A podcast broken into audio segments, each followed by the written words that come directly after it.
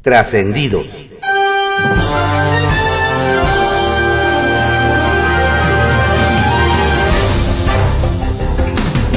Continuamos con la audiosíntesis informativa de Adriano Ojeda Román, correspondiente al jueves 4 de mayo de 2023. Demos lectura a algunos trascendidos que se publican en periódicos capitalinos de circulación nacional. Templo Mayor, por Fray Bartolomé, que se publica en el periódico Reforma.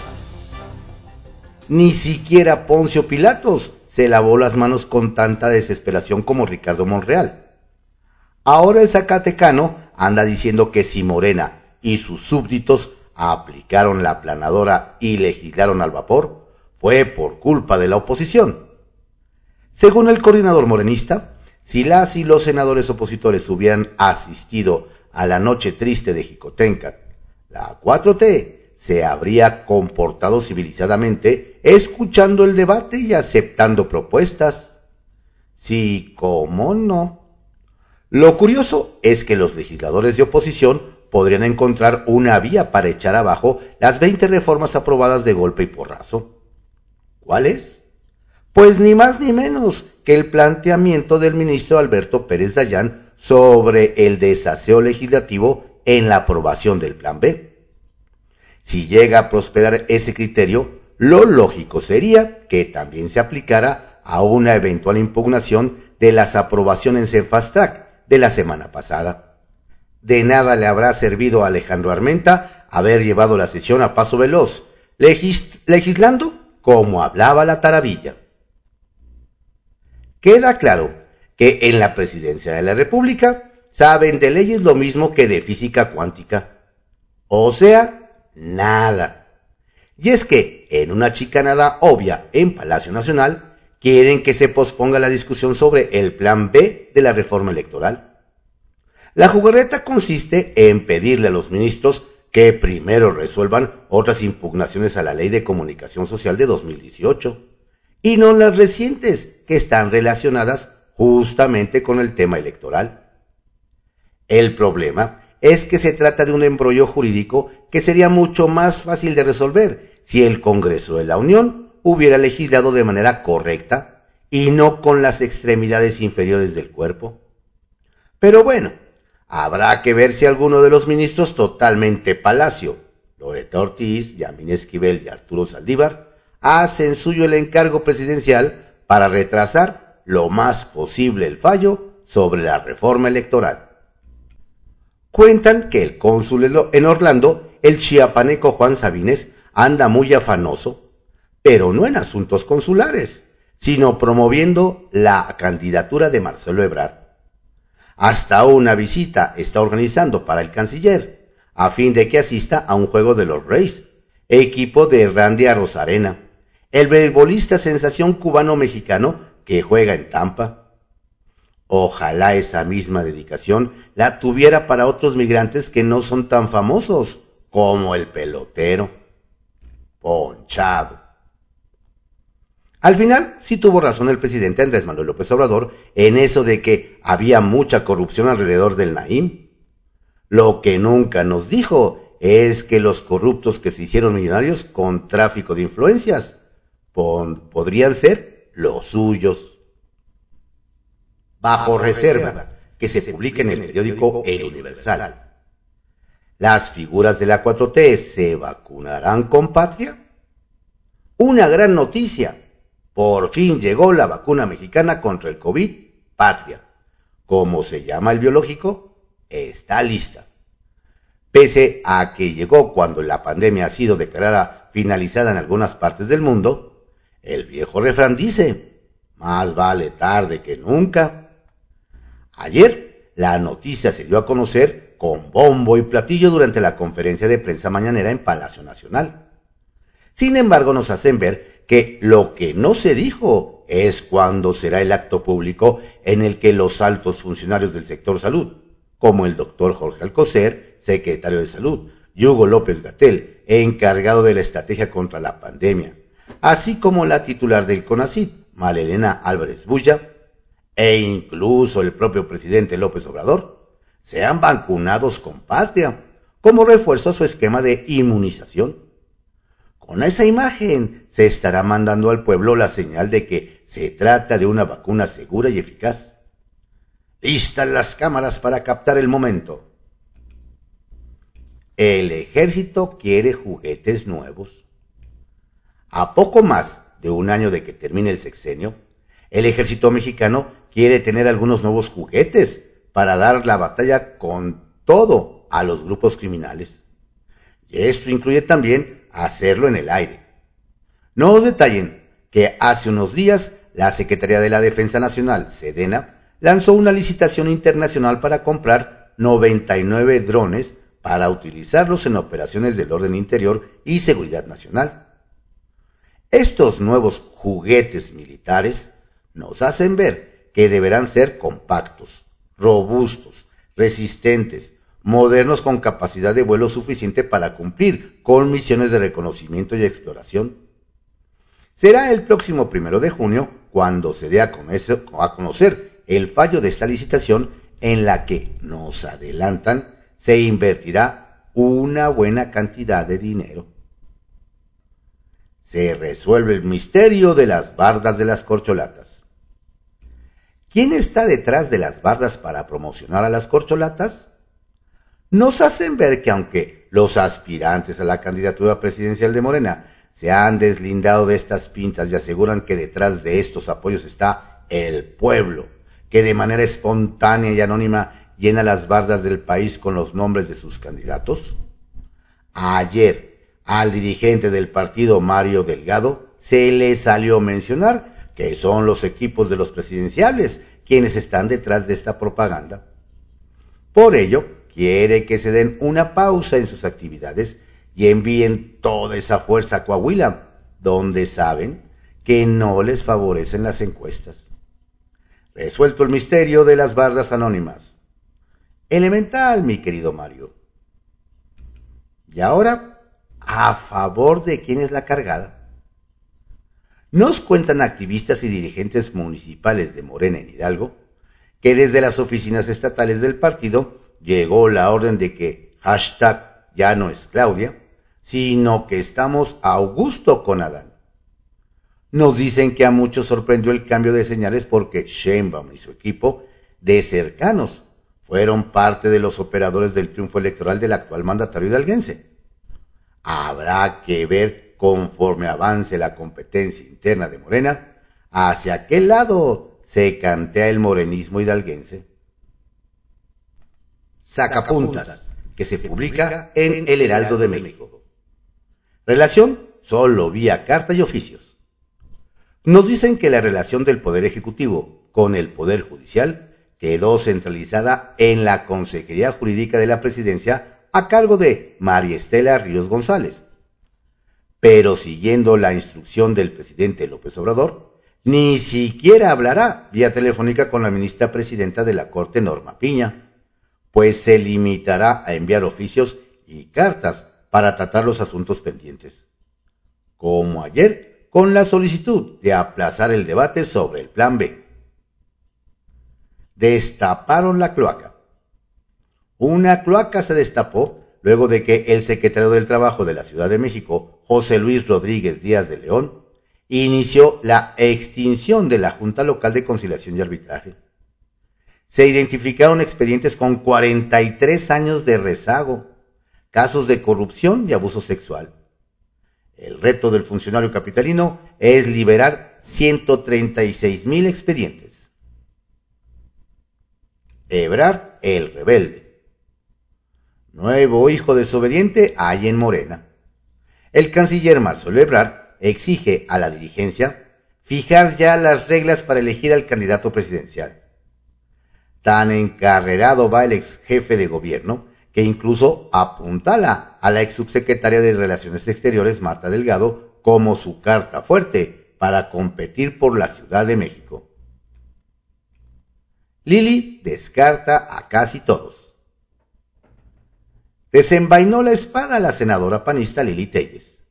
En una entrevista con un youtuber, aseguró que la candidatura presidencial de la oposición está entre ella y Santiago Krill. Pero yo soy la mera buena. O sea, de un plumazo descartó a los demás. Sin embargo, Ricardo Anaya y Francisco García Cabeza de Vaca se van colocando entre los favoritos. Su amigo fiel. Nos platican que todavía le queda un amigo al líder de la Jucopo del senador Ricardo Monreal en la oposición. Luego de la aprobación fast track de reformas en, en una cuestionada sesión, el viernes, la mayoría de los senadores del bloque opositor se niegan a dialogar con él, excepto el coordinador priista Manuel Añorbe, quien sigue teniendo puentes con el Zacatecano. El Caballito, que se publica en el periódico El Universal. Limpieza y pleito por los juicios laborales de la Ciudad de México.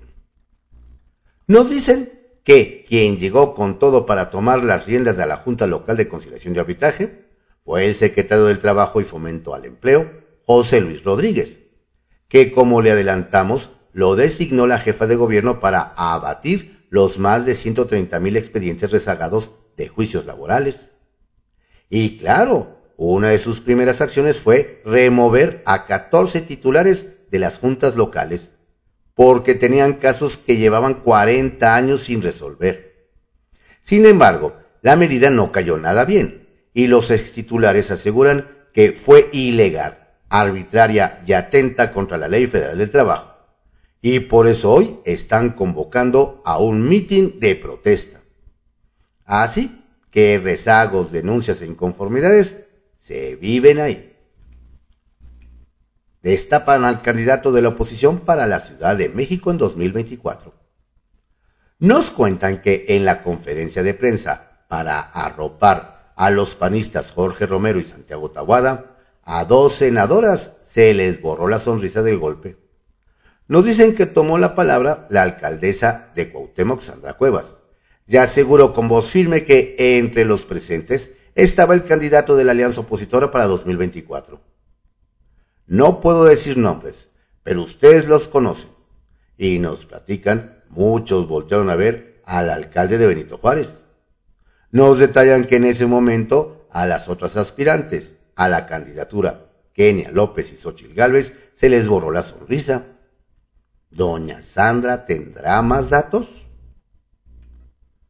A 17 años siguen exigiendo justicia en Atenco. Al cumplirse 17 años de los hechos violentos en Atenco, que provocaron la muerte de dos personas, decenas de heridos y más de 200 detenidos, así como abusos sexuales a mujeres, la exigencia de los pobladores es la misma. Castigo para Vicente Fox y Enrique Peña Nieto, presidente y gobernador mexiquenses en ese entonces, a quienes consideran como los autores intelectuales de la represión. Los dirigentes del movimiento campesino que echó por la borda al aeropuerto en la región de Texcoco le pidieron una vez más al presidente Andrés Manuel López Obrador que les finque responsabilidades penales a los exfuncionarios. Lo que más lamentan los atequenses es que ningún servidor público fue llevado ante los tribunales. No obstante, todos los abusos que se documentaron. ¿Les hará caso ahora sí don Andrés Manuel? Línea 13, que se publica en el periódico Contrarréplica. Alianza aprueba. Durante el evento de cierre de filas de las dirigencias del PAN, PRI y PRD en favor del alcalde en Benito Juárez, Santiago Tahuada, el coordinador de la bancada el PAN, del PAN en el Congreso de la Ciudad de México, Federico Dorin Casar, le puso el cascabel al gato a la alianza en la capital del país. Esa que signaron los dirigentes locales en la capital. En su discurso, Dorin Casar manifestó que esa alianza se pondrá a prueba la próxima semana, cuando se apruebe la ratificación de Ernestina Godoy como fiscal de la Ciudad de México para otros cuatro años. Es de todos sabidos que tanto las bancadas del PRD y del PRI han votado en muchas ocasiones apoyando a Morena y principalmente las iniciativas que envía la jefa de gobierno, Claudia Sheinbaum. Ahí se verá si la alianza está tan firme como aseguran sus dirigentes locales. Escuchando opiniones. La Comisión de Derechos Culturales del Congreso de la Ciudad llevó a cabo un foro de participación ciudadana con la finalidad de conocer las opiniones, puntos de vista y propuestas de la sociedad civil sobre la propuesta de reforma de la Ley de Espacios Culturales Independientes de la Ciudad de México.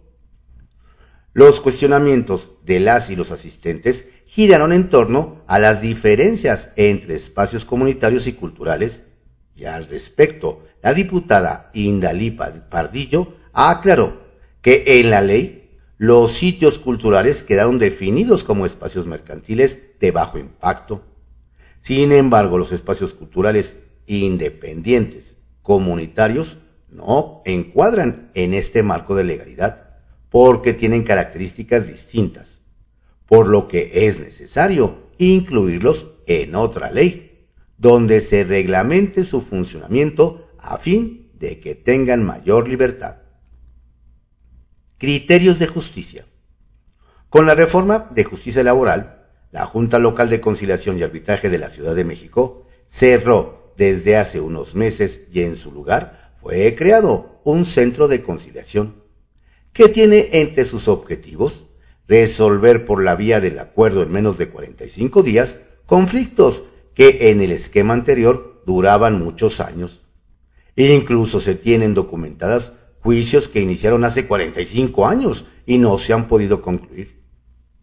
Como parte del cumplimiento de la reforma y para concluir con los asuntos actualmente, se realiza el proceso de reorganización de las juntas especiales que considera el cese de sus presidentes. Y aunque muchos de ellos sabían que el fin estaba próximo, no dejarán pasar la oportunidad para demandar en un juicio laboral, pues en eso son expertos. Esperemos que en su caso sí se resuelva pronto y no tarde 45 años. Sin persecución. Sobre los señalamientos de la oposición que acusan persecución política contra el alcalde de Benito Juárez, Santiago Tahuada, la jefa de gobierno, Claudia Sheinbaum, rechazó que exista persecución política y respaldó el trabajo de la Fiscalía en el caso. El tema aquí es que hay pruebas, documentos, testigos que hablan de una corrupción inmobiliaria en la Benito Juárez. Entonces, por más que ellos quieran decir que no es cierto, que es una persecución, la fiscal hace una investigación que da a conocer a los medios de comunicación y señaló que hay elementos para judicializar el caso. ¿Ustedes creen que un juez vaya a dar una orden de aprehensión cuando no hay sustento? Más en un caso así, aseveró.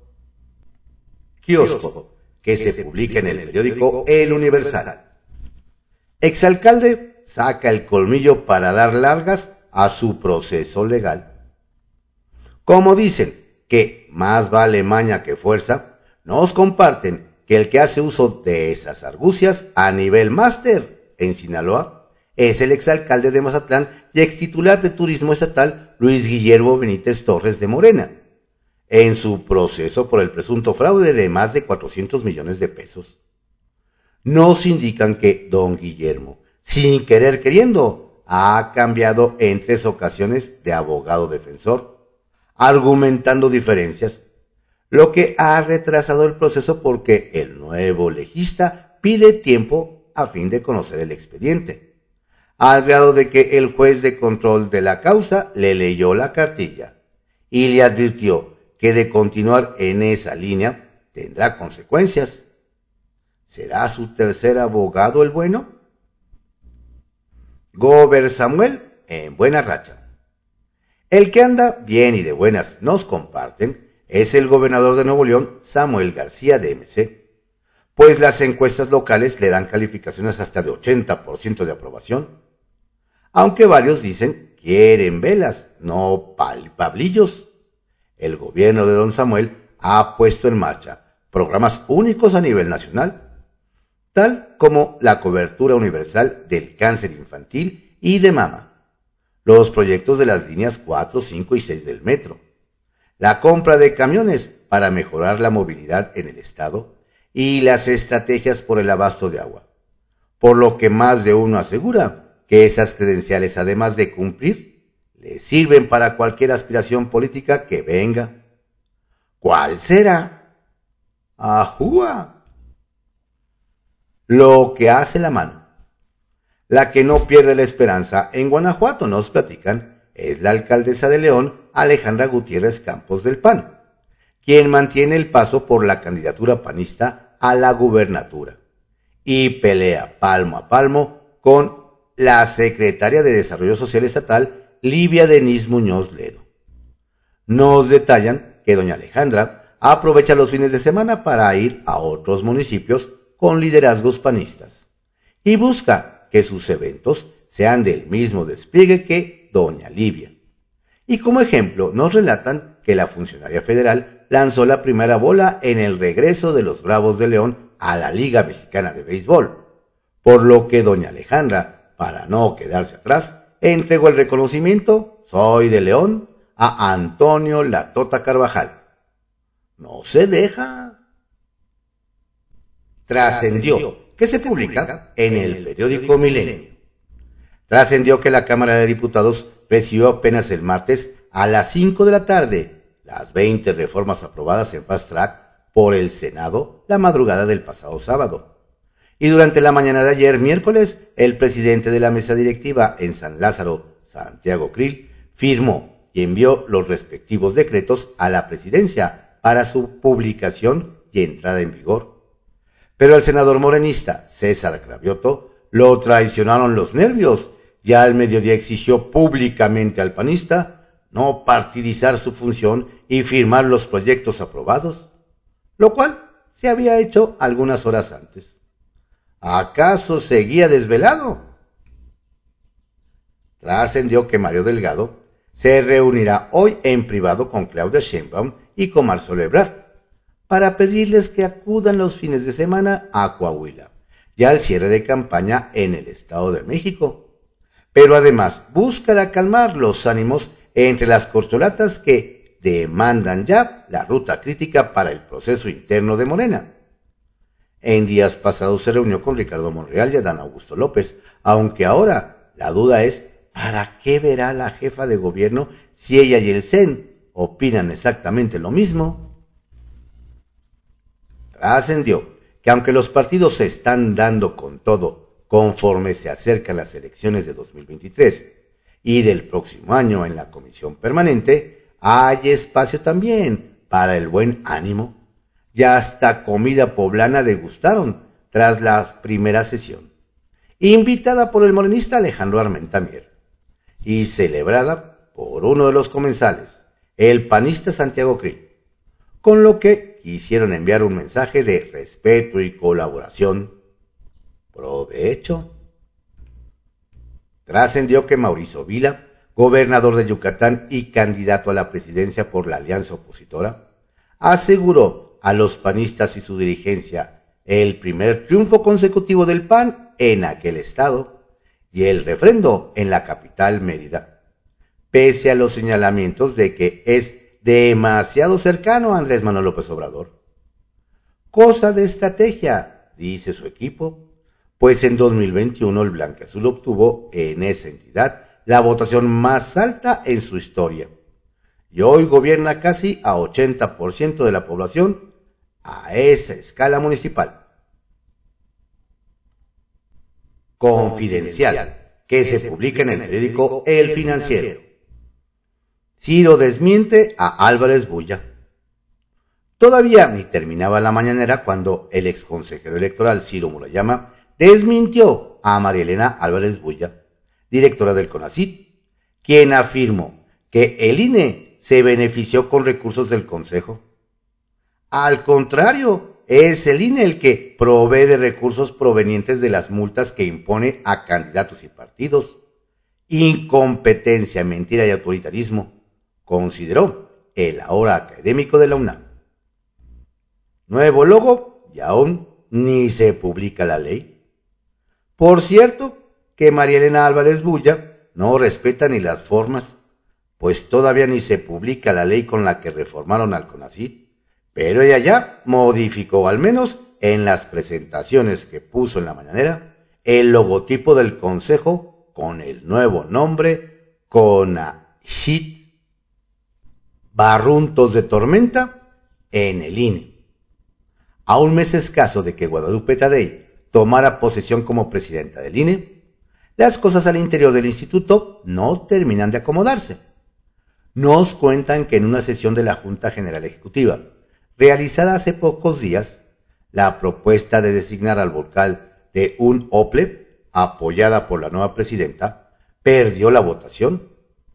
Esa junta la integran la presidenta del instituto, el secretario ejecutivo y los directores ejecutivos. Desde hace muchos años, una propuesta respaldada por el consejero presidente no había sido derrotada en la votación. Lo peor del caso es que, como resultado de este hecho, corre la versión de que la presidencia del instituto, del instituto va a solicitar la renuncia de todos los directores ejecutivos que seguían en sus cargos, pues varios ya se han ido. Y para no tener que pasar por el Consejo General, van a nombrar a encargados de despacho. Mal comienzo para la nueva presidencia. Ebrard y Delgado, tan cerca y tan lejos. Si solo se vieran las declaraciones del canciller Marcelo Ebrard de los últimos días, parecería que la relación con el presidente de su partido, Mario Delgado, nunca ha sido buena.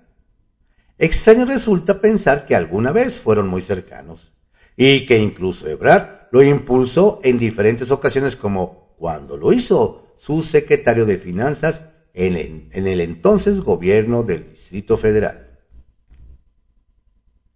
Deslinde de peso pluma.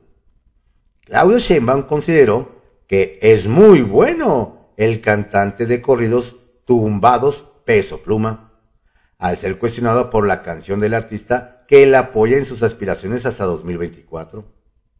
No obstante, cuando se le interrogó en torno de que una de las críticas hacia Peso Pluma es que hace apología de violencia, la jefa de gobierno se desmarcó. No, bueno, no la hice yo, no hice yo ni la canción y por supuesto me deslindo de cualquier cuestión de que hubiéramos promovido nosotros esa letra o esa música. Acusan despido masivo en la Junta de Conciliación. En los últimos días se dio un nuevo despido masivo en la Junta Local de Conciliación y Arbitraje en la Ciudad de México. Ahora fueron destituidos todos los titulares de las juntas especiales, quienes acusan que se trata de un acto arbitrario e ilegal. Ya aseguran que tendrá efectos negativos en la justicia laboral de la capital. Señalan que el rezago de 130 mil expedientes no podrá abatirse y se duplicará el tiempo para la celebración de las audiencias. El gobierno capitalino no fija posición. Prensa en riesgo. México sigue figurando como uno de los países más peligrosos para la prensa en el mundo, aun cuando este año, afortunadamente, no se han reportado asesinatos de periodistas. Reporteros sin Fronteras nos recuerda que los riesgos para los trabajadores de medios sigue latente, en especial cuando el país lidera el número de periodistas desaparecidos. Aún queda mucho que hacer en esta materia.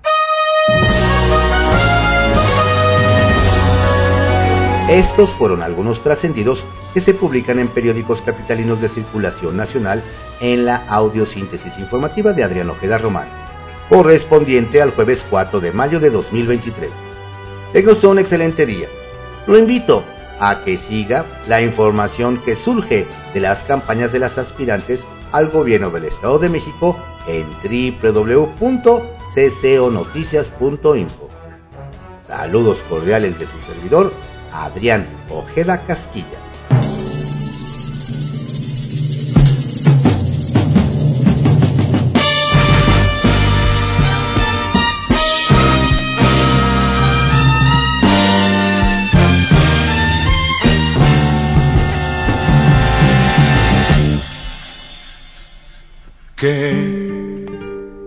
a dónde voy, a donde quiera que me quieran como soy, a darle vueltas si es preciso al mundo, sin permitir que nadie fije el rumbo. Quiero amanecer entre unos brazos que me puedan comprender. Estoy cansado de amoldar mi vida porque un par de tontos lo decidan. A donde quiera que me quieran voy, a donde quiera. Y con cualquiera que me quiera voy y con cualquiera. Con la primera que me tome de la mano y que prometa no insistir en mis pecados a donde quiera a donde quiera